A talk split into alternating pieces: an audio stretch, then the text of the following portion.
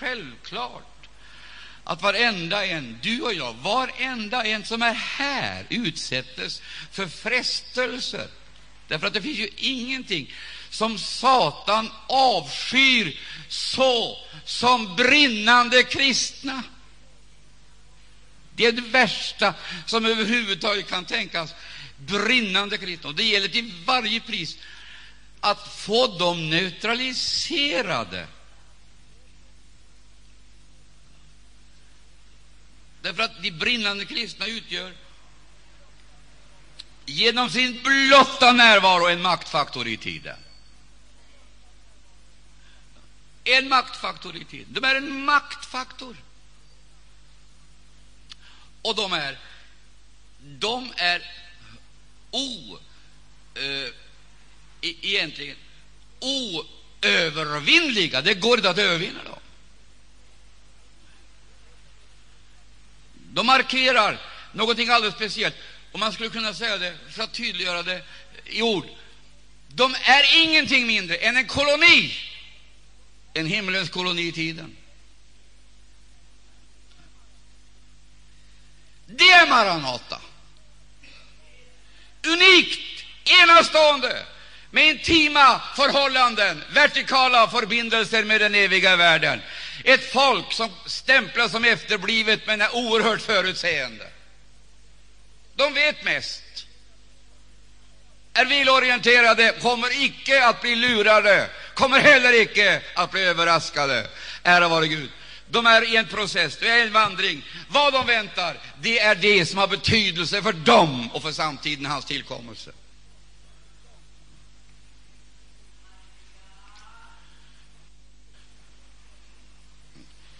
Och här i det här kapitlet, alltså, där, där vi möter det här om de där vilddjuren, var finns de någonstans? De finns naturligtvis där uppståndelsen förkunnas. Där finns de. Där kommer de naturligtvis att göra sina motattacker. Och verkligheten talar ju sitt tydliga språk, om vi vill, om vi vill överhuvudtaget lyssna på den.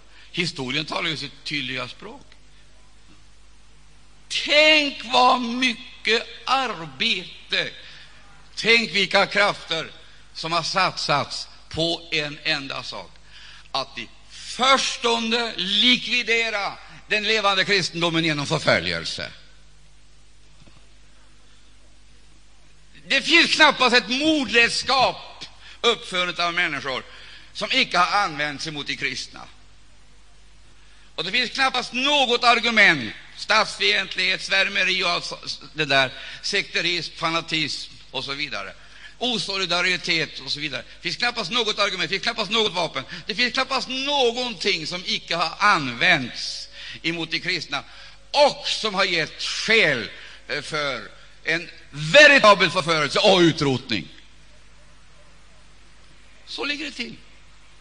Och du ska väl inte för ett enda ögonblick inbilla mig att nu då Bibeln så klart och tydligt framhåller för oss att ondskan den skall förtätas, den skall utvidgas, den skall bli allt svårare på alla, i alla sammanhang.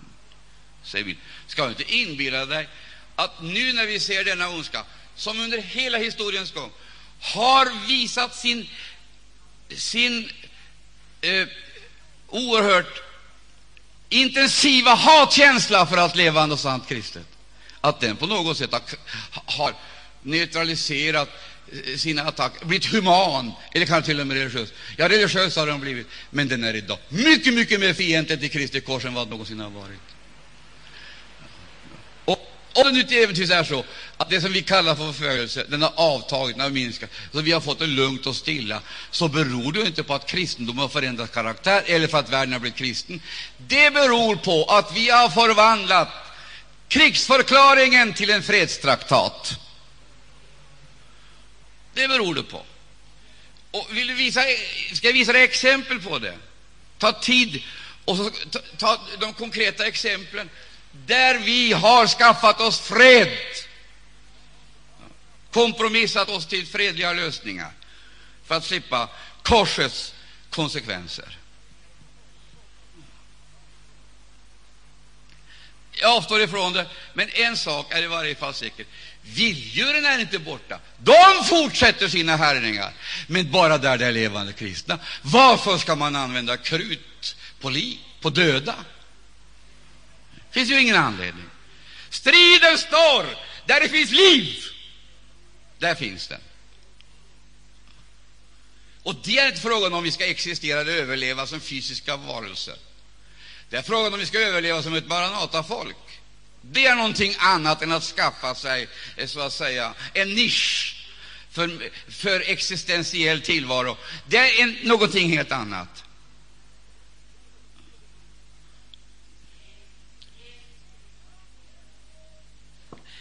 Kampen står icke om rättigheter, förmåner, välstånd och välfärd. Kampen står om liv eller död, om evig härlighet eller evig förlust.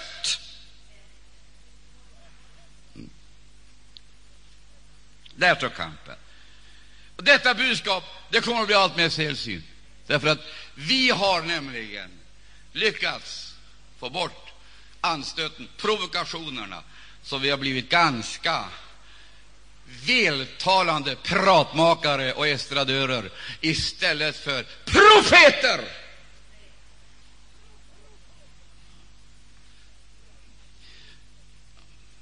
Där ligger bristen.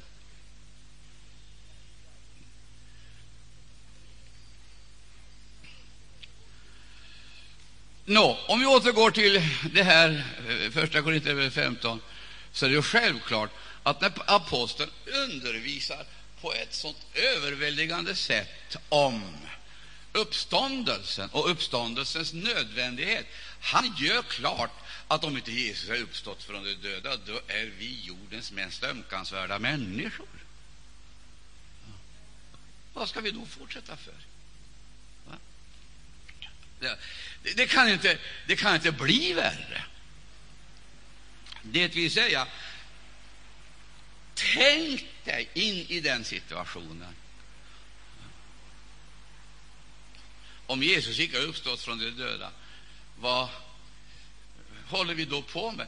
Varför strider vi då emot krafter som vi säga, upplever som fiender? Fiender till tron, fiender till sant liv, fiender till allt detta som vi sätter upp som våra höga ideal. Ja, verkligen våra höga ideal och som har tagit oss så fruktansvärt och hela livet är förstört för oss.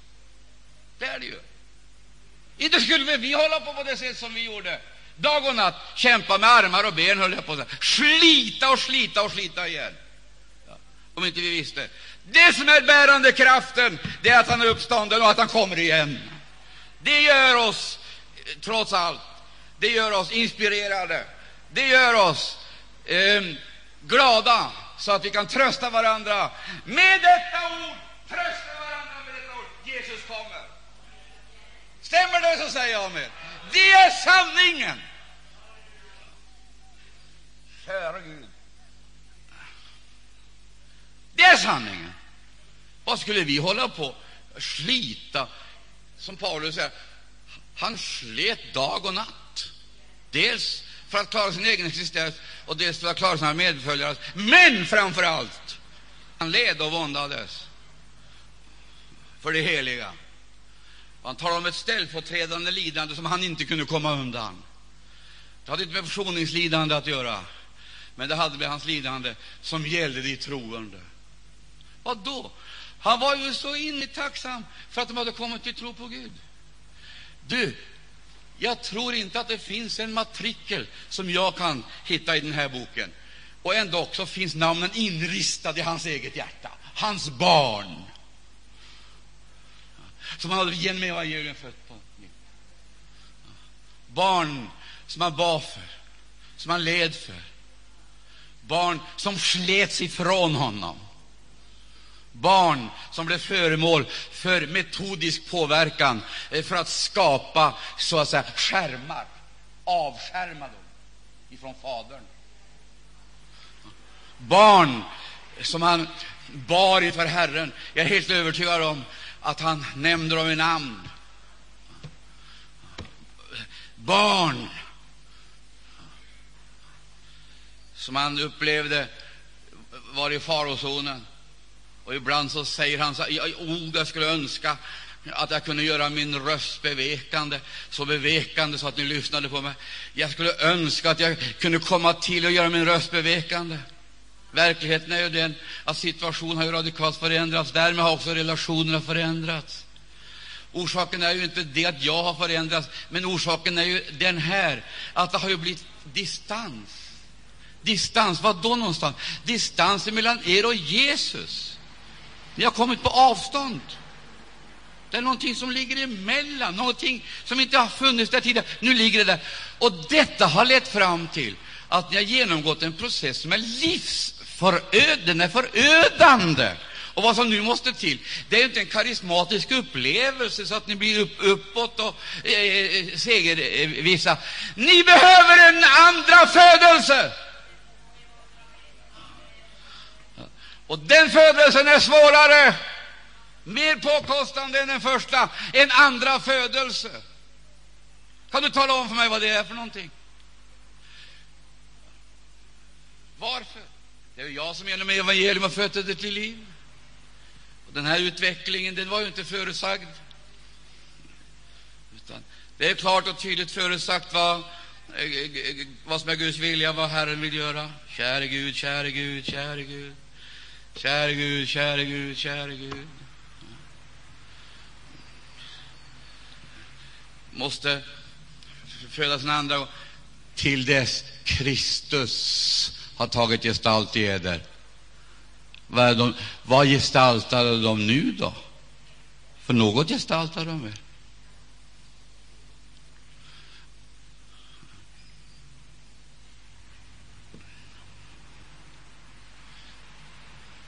Vad jag nu talar om, det är den apostoliska tidens oerhörda svårigheter. Vilka svårigheter? Att bevara evangelium. Bevara evangelium. Att inte det skulle förlora sin äkthet, sina kvaliteter. Att det inte skulle på något sätt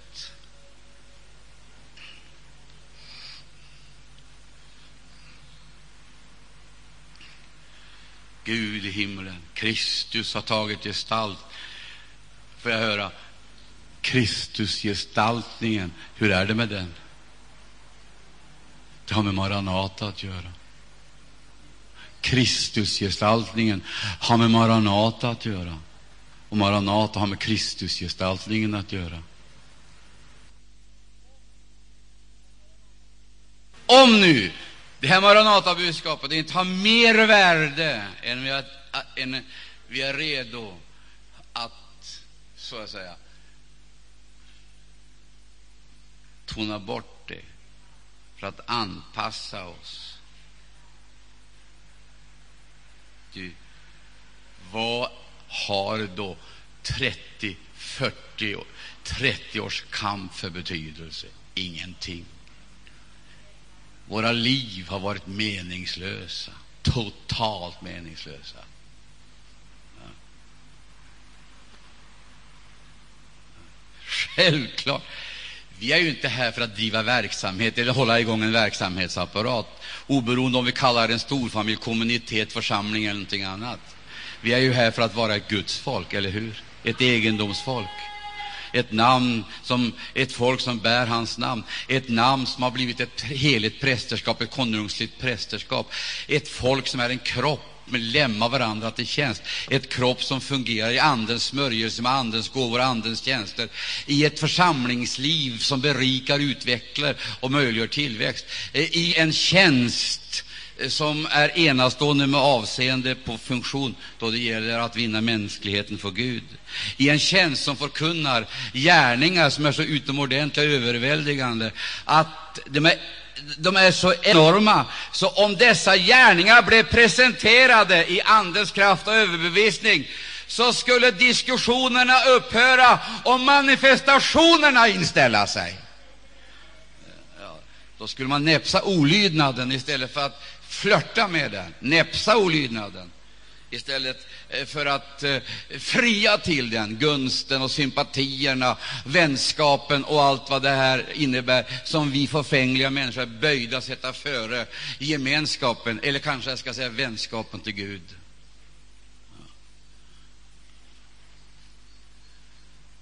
Jag vill hellre vara tillsammans med ett brinnande Maranatafolk. Är de fem eller tio må det vara hänt, än tiotusen ljumma kristna som inte vet någonting annat än det självbevarelsedriften dikterar.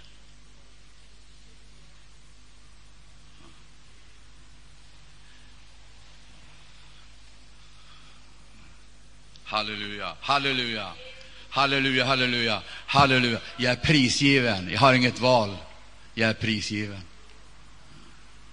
Jag är livegen. Jag är slav. Och ändå också vet jag att mitt slaveri är mycket mer värt än hela världens frihet. Att vara hårt bunden med Herren Jesus Kristus, det är den enda frihet som är värd att nämna frihet. Tror du det, så säger jag amen. Ja. Och nu ska du få höra här, min älskade vän. Jag han är uppstånden. Och nu har jag en hälsning till dig, en enorm hälsning som kommer att göra att du som är bunden, du blir fri ett enda ögonblick. Den här hälsningen nu frambär gör att du är fri i ett enda ögonblick. För att om det inte blir manifestationer av det jag säger, då kommer det att falla till marken som döda fåglar.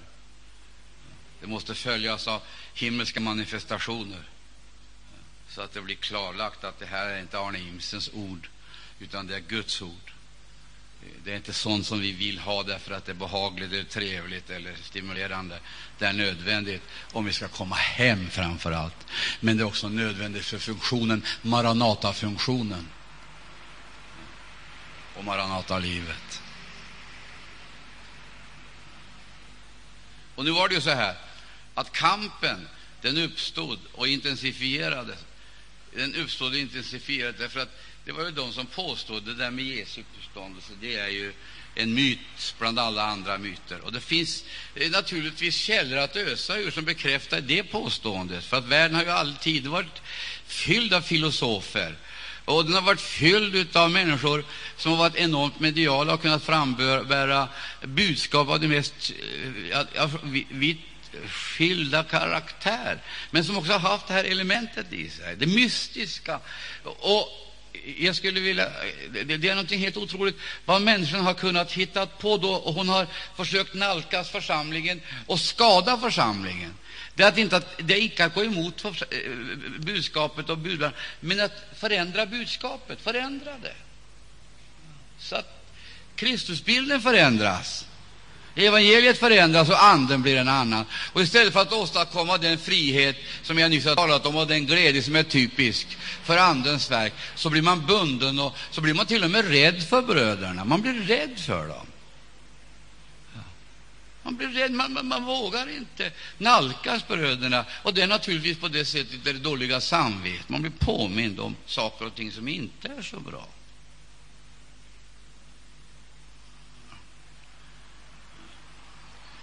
Och det finns andra ting som kommer som att säga, smygande sig in i gemenskapen för att förstöra den. Du, titta ut över det här landet!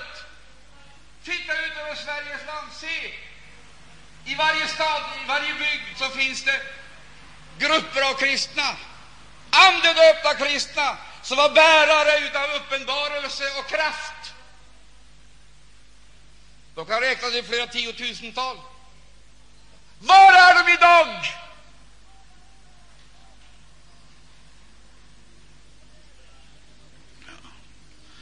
Och vad är det som har gjort att de har blivit så passiva och neutrala? De är aktiva i politik, aktiva i ekumenik, de är aktiva i ekonomi och de är aktiva i allt det som rör tiden.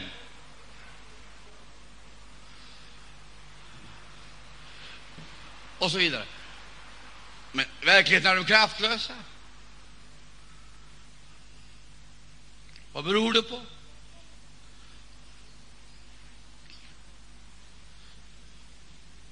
Kan du svara på det? Gråter du över det? Är det vemodigt? Vad, vad beror det på?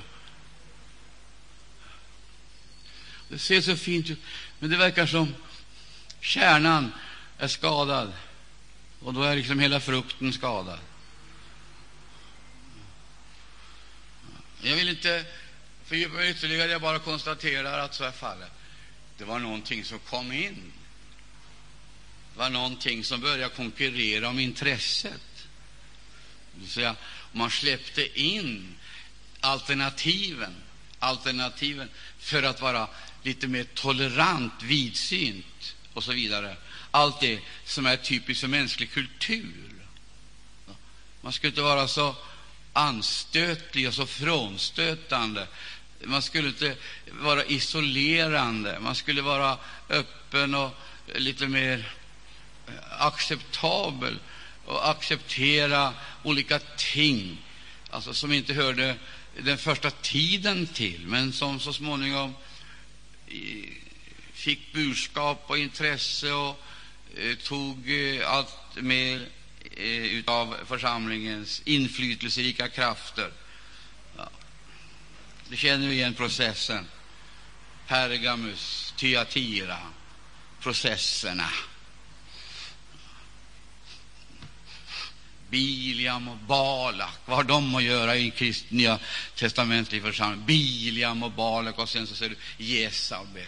Det står det som prototyper, inte för kött och blod, men för andliga block, maktfaktorer. Vad har de i den nya testamentliga församlingen att göra?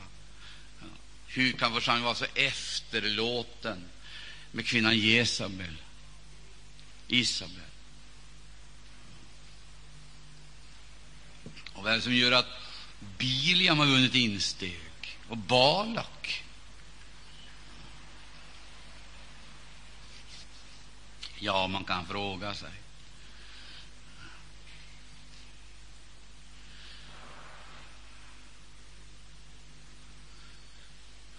Vad är det som gör det? Precis som du och jag, precis som du och jag skulle leva eh, i ett mm, en, i en skyddad verkstad. Eller kanske jag ska säga som om vi vore, o, eh, eh, som vi vore opåverkade av tidsande och influenser. Som om församlingen skulle sitta i ett glasskåp och analysera, konstatera, men vara opåverkad av så att säga miljö och eh, eh tidsanda. Så är det naturligtvis inte. Vi är i, vi är i tiden. Och samtiden den sätter sin prägel på oss. Men nu ville Gud göra någonting annat. Han vill göra oss annorlunda, annorlunda så att vi inte vandrar på vanligt människosätt.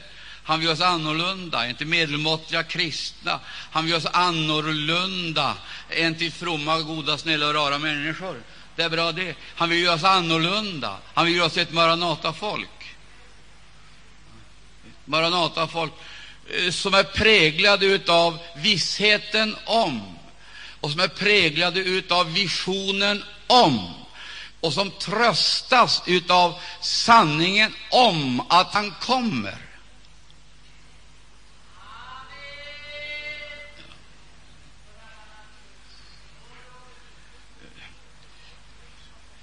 Ska inte du ägna dig åt politik? Du har ju en kapacitet, visst, du har en fond av tro, du har en fond av helighet, du har en fond av kärlek. Ska inte du ägna dig åt politik? Får jag se på det?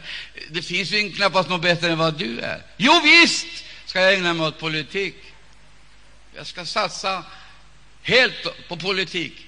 Men jag ska vänta ett tag. Jag väntar till tusenårsriket, Då ska jag satsa. Men jag väntar till dess. För i tiden nu finns det ingenting annat än det som jag sett att Herren Jesus Kristus lärde sina apostlar och som apostlarna så att säga förkunnade i den kristna församlingen som den kristna församlingen praktiserade och gestaltade.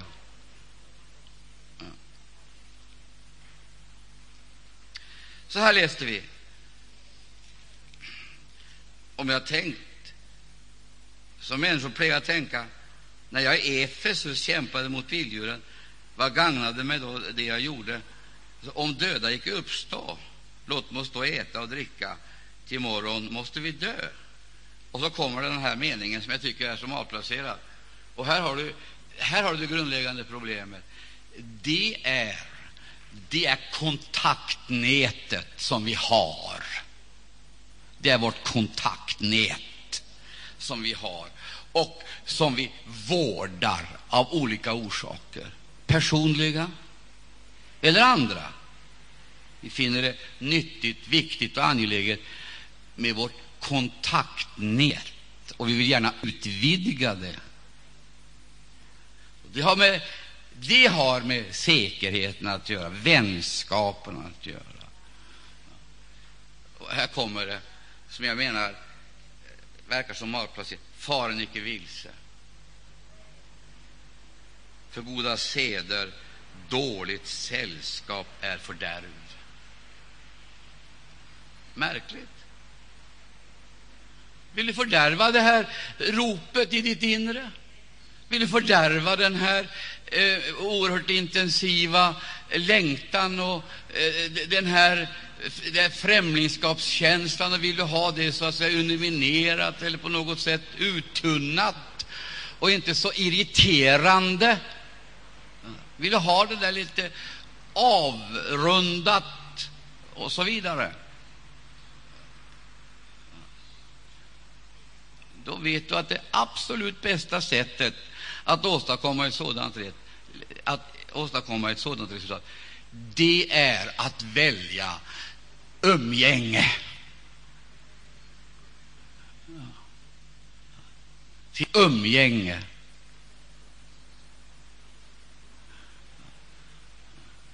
Jag ska väl inte för ett enda ögonblick för ett enda ögonblick inbilla mig att alla i vår bekantskapskrets är måna om att vi ska förnyas i vår tro på Jesus.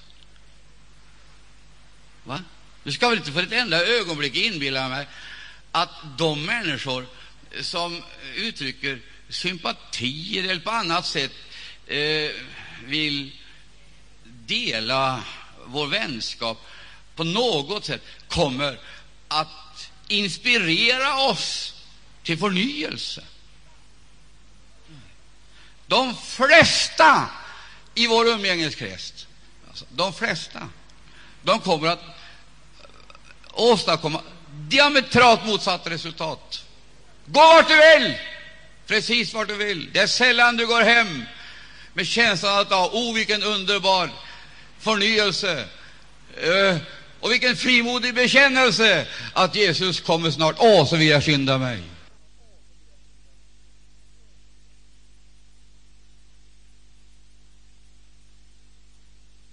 Vi blir som de små trevliga sällskapskristna som kan vara med precis överallt och må lika bra var som helst. Men en kristen är ingen sällskapskristen.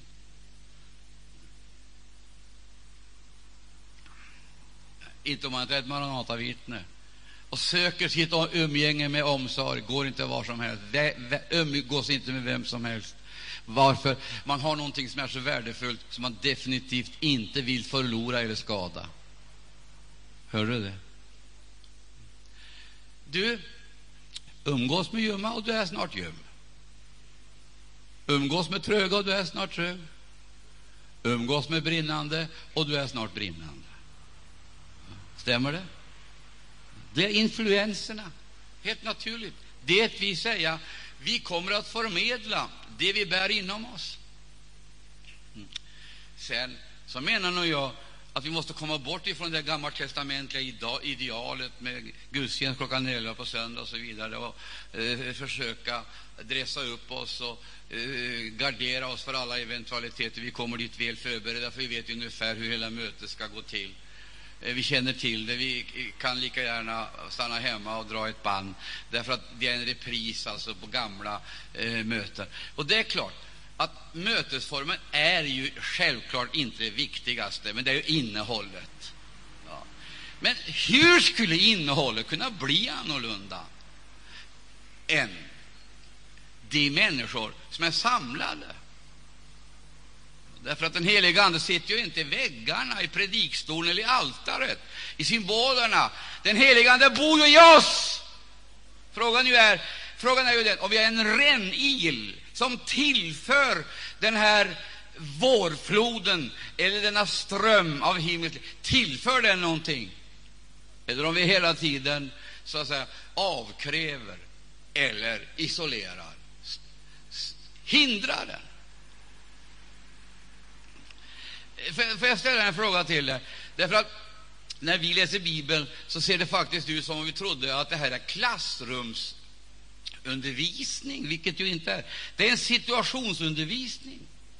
Den går in i vår situation, in i din situation, för att visa och uppenbara vad som är av behovet just vid det tillfället och hur detta ska lösas och vad som är eh, så att säga, nödvändigt just för den här förnyelsen. Och nu ska jag ta ett exempel som klart och tydligt åskådliggör de fakta som vi aldrig kan förneka om vi har ett minimum av ärlighetskrav och intellektuell hederlighet. Det är det här. Det är oerhört. Om vi blir fyllda av Gud, riktigt fyllda av riktigt fyllda av Maranata-budskapet, riktigt fyllda, riktigt tända utav detta, så är det ju klart att det skulle vara centrum i vår tillvaro, det vill säga centrum, inte periferin.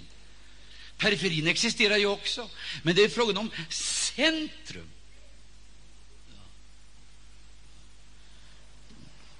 Och det som är centrum, det är det vi sysselsätter oss med i huvudsak. Det är det som går först. Jag måste säga, jag, jag beklagar att det så sällan förekommer samtal om Guds verk, samtal om andliga ting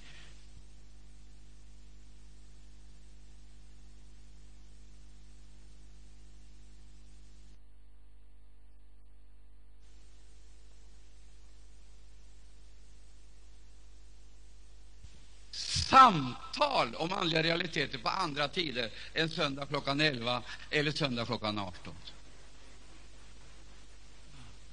Det är kläderna det handlar om. Det är arbetet det handlar om. Det är semestern det handlar om. Det är sjukdomarna det handlar om. Och det ältar vi, ältar vi, ältar vi, ältar vi, ältar vi, ältar vi, ältar vi. Alltsammans. Precis som alla andra människor. Skatterna det handlar om.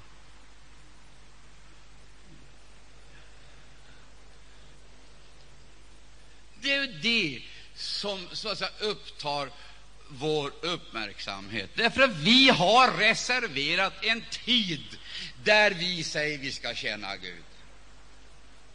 Det är söndag klockan 11, eh, i bästa fall, om det är då.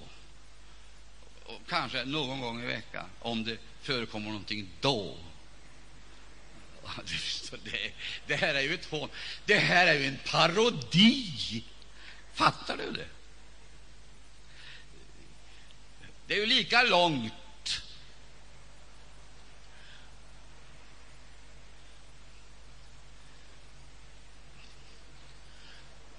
sant Maranata-liv. Det är någonting helt annat. Och det är det jag efterlyser nu. Nu, nu, nu, nu. Vad, vad skulle vi ta? Det är Jesu tillkommelse. Jesu tillkomst, men inte att vi försöker ska mana fram en känsla av att nu kan han vara... No, nej. När jag talar om Jesu tillkommelse är det frågan om våra upplevelser av honom nu. De upplevelser som har bidragit till att han har kommit närmare, eller vi har kommit närmare honom.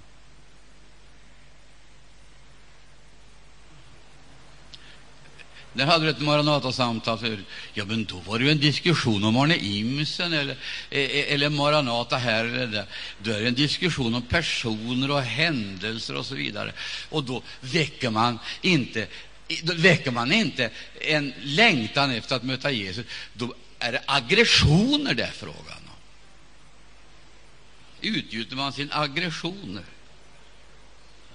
Det är inte det det handlar om. Det handlar om att vittna om Herren Jesus Kristus och uppmuntra varandra. Om. tiden är kort.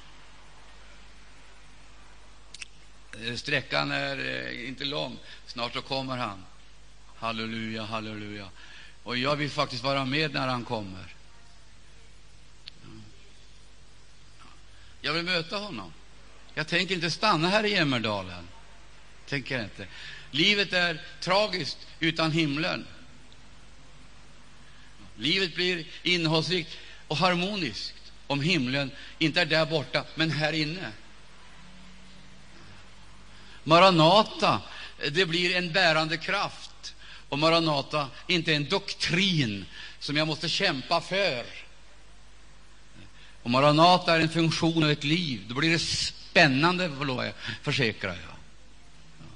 Och det är ingenting som man gömmer under skäppan för att man ska slippa smeleken och smedelserna. Då upplever man det som en ynnest, som en ynnest att få vara utanför lägret och bära hans smälek. Och då har man inga återtågsplaner i reserv för alla eventualiteters skull. Icke. Utanför lägret för att bära hans smälek.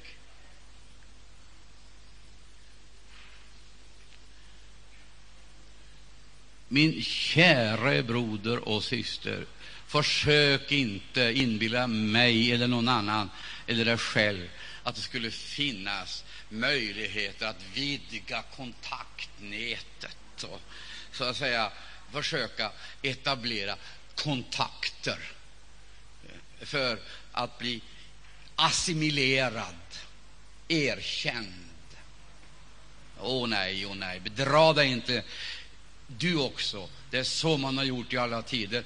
Nu ser du resultatet av en uddlös kristenhet utan profil, utan ett budskap. Och när, du, när de framträder så är det ett jamseri utan besked, utan klarhet. Men Maranata-budskapet är kristallklart. Det är kristallklart, det är irriterande och genomskärande. Det är Se, brudgummen kommer. Gå ut och möt honom. Gå ut. Förbered dig för hans möte.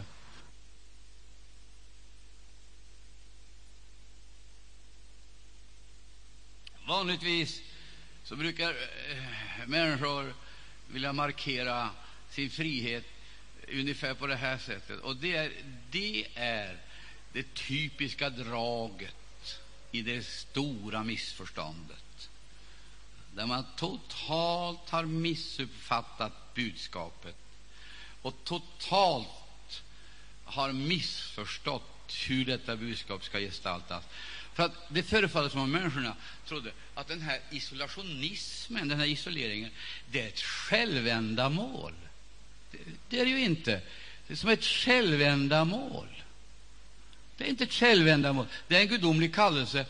Och du, nu ska du få höra. Jag har nyss sagt att det finns ju hundratusentals kristna bekännare som överhuvudtaget inte nämner eller ens vågar nämna Jesu tillkommelse. De vågar inte nämna det. Och det är självklart att om det nu är på det sättet att lejonparten av kristna bekännare underlåter att göra det som är deras egentliga och mest viktiga uppgift, så vore det då förfärligt om denna lilla grupp skulle somna in i samma passivitet. Att vi står, att vi kämpar, att vi lider, att vi gråter. Att vi ropar det beror ju inte på någon självtillräcklighet eller att vi gör den jämförelsen att vi på något vis skulle vara bättre än de Vi är så eländiga så vi kan inte leva utan hoppet om Jesu tillkomst. Vi kan inte. Vi överlever inte. Det är den ena sidan av saken. Den andra sidan av saken vi kan inte fungera överhuvudtaget om vi inte visste och håller före och ständigt förnyas i detta att Jesus kommer tillbaka. Men det är ju den ena sidan av saken. Kära tider, du ska väl inte för ett enda ögonblick tro att vi är en liten minoritet som man kan så att säga, skicka hit eller dit. Och långt därifrån. Jag är i majoritet om jag är med Herren. Ja, där ligger hemligheten att gå in med statistiken och visa att vi är många, ungefär som de homosexuella gör när de vill tvinga samhället till eftergifter och eh, eh, så att säga eh, få gehör för sina perversa krav. Vi är många. Det är ungefär samma taktik som man använder i kristenheten. Vi är så pass många nu, så nu måste vi få mer subventioner. Vi är så pass många nu, så nu måste vi få mer kraft och inflytande. Vi är så pass många, och så vidare. Vi är så pass många nu, så att vi måste så att säga, ha rätt till, och så åberopar man de rättigheter som detta möjligen kan innebära. Och det får man ju göra. Men om vi skulle tystna, alltså, ja, vad skulle det innebära? Alltså, det som är viktigt för oss det är ju inte det att vi hittar en nisch där vi kan känna oss trygga och säkra. Verkligen inte. Det är att vi i tiden, mot alla odds, mot opinioner och andra religiösa eller andra intressen, för kristenhetens skull, för kristenhetens skull, kan proklamera Jesus kommer. Idag så reagerar människor olika inför detta, om de överhuvudtaget reagerar. Vanligtvis så gör de det inte, därför att det budskapet så att säga inte har fått någon genomslagskraft. Av andra skäl, så länge man är på jakt efter karismatiska upplevelser och karismatiska erfarenheter, så kommer man naturligtvis att berusas av det. Men vad vi behöver det är inte berusning, det är nykterhet vi behöver, ja, så vi kan bedja. Att vi blir så välorienterade med avseende på fiendens taktik i tiden. Att vi kan bedja och så att säga, möta fienden där han verkligen är, på det plan han rör sig, med de vapen som är eh, eh, eh, tillräckligt kraftiga för att besegra honom. Det är inte rop, det är inte handklappning, det är inte rytmer som driver bort fienden. Det är någonting helt annat. Det är någonting helt annat, och det är detta som ska synliggöras i församlingen. Sist och slutligen, sök dig vänner som hjälper dig in i bönelivet. Sök dig vänner som inte pratar bort sin tid med strunt. Sök dig vänner som har annat att tänka på än de existentiella problemen. Sök dig vänner vars Maranata-rop inte bara är en inte bara är ett lete. Det kan vara ett bräkande lete, som inte vara ett lete, men det är en ton, en grundton. Sök dig vänner och umgänge med människor som söker det som är där ovan. Är det inte mer än en eller två, så räkna med det till just denna minoritet. Herren har sagt, var två eller tre församlade i mitt namn, där är mitt ibland eder. Halleluja. Sök dig dit där Jesus är centrum, inte intressena, inte verksamheten. Den är viktig, men det är Herren Jesus Kristus det gäller och gemenskapen med honom. Och nu ber vi dig, Jesus.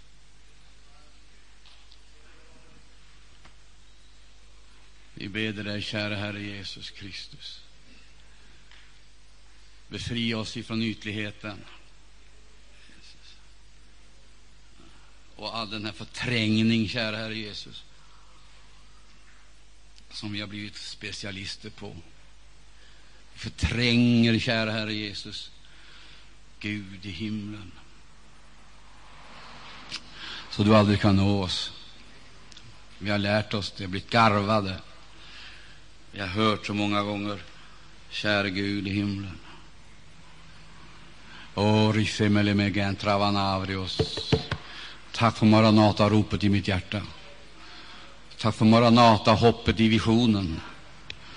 Tack för Maranata-budskapet i tiden. Kära Herre Jesus, du kommer. Vi prisar dig därför. Så anbefaller vi oss med allt vad vi är och har i dina händer. Amen.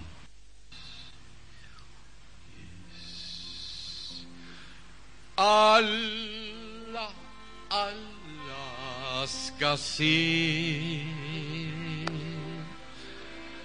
Alla, alla ska se. Den härlige Jesus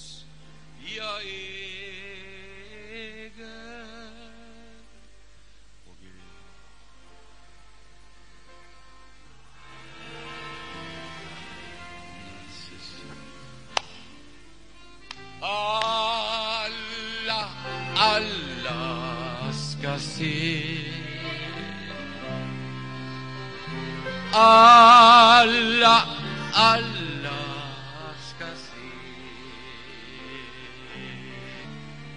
den härlige Jesus jag äger. Ja, alla,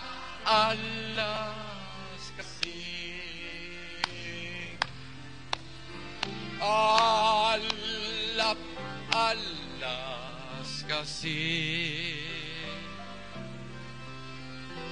Alla,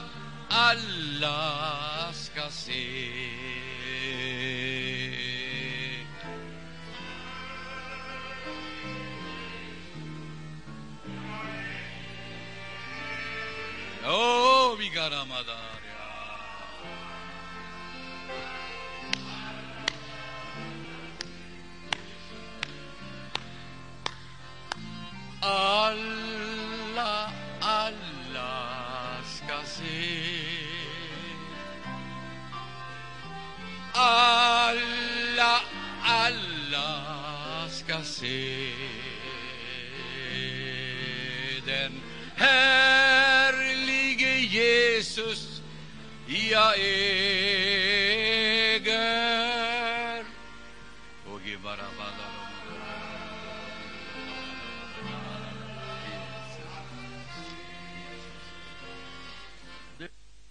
inte förrän vi har fått det här riktigt klart för oss. Vad är det, vad är det egentligen jag vill? Du har så många ställen att välja på där du kan slå dig till ro och vila skönt. Det är enormt få som prisger sitt liv på stridsfältets höjder. Aktiviteter finns det, diskussioner finns det. Det finns så gott om det. Du kan välja. Men det är frågan om du vill prisge ditt liv. Det är en verksamhetsform du behöver som passar dina önskemål, tillgodose dina krav. Du behöver det liv. Som gör dig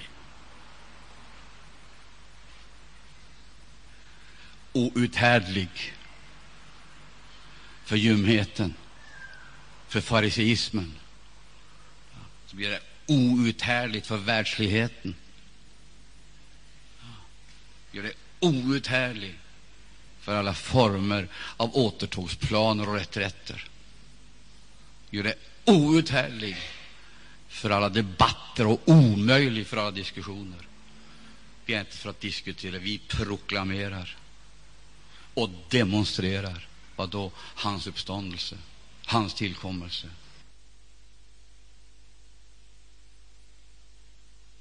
Vi måste ha en dubbel arvslott.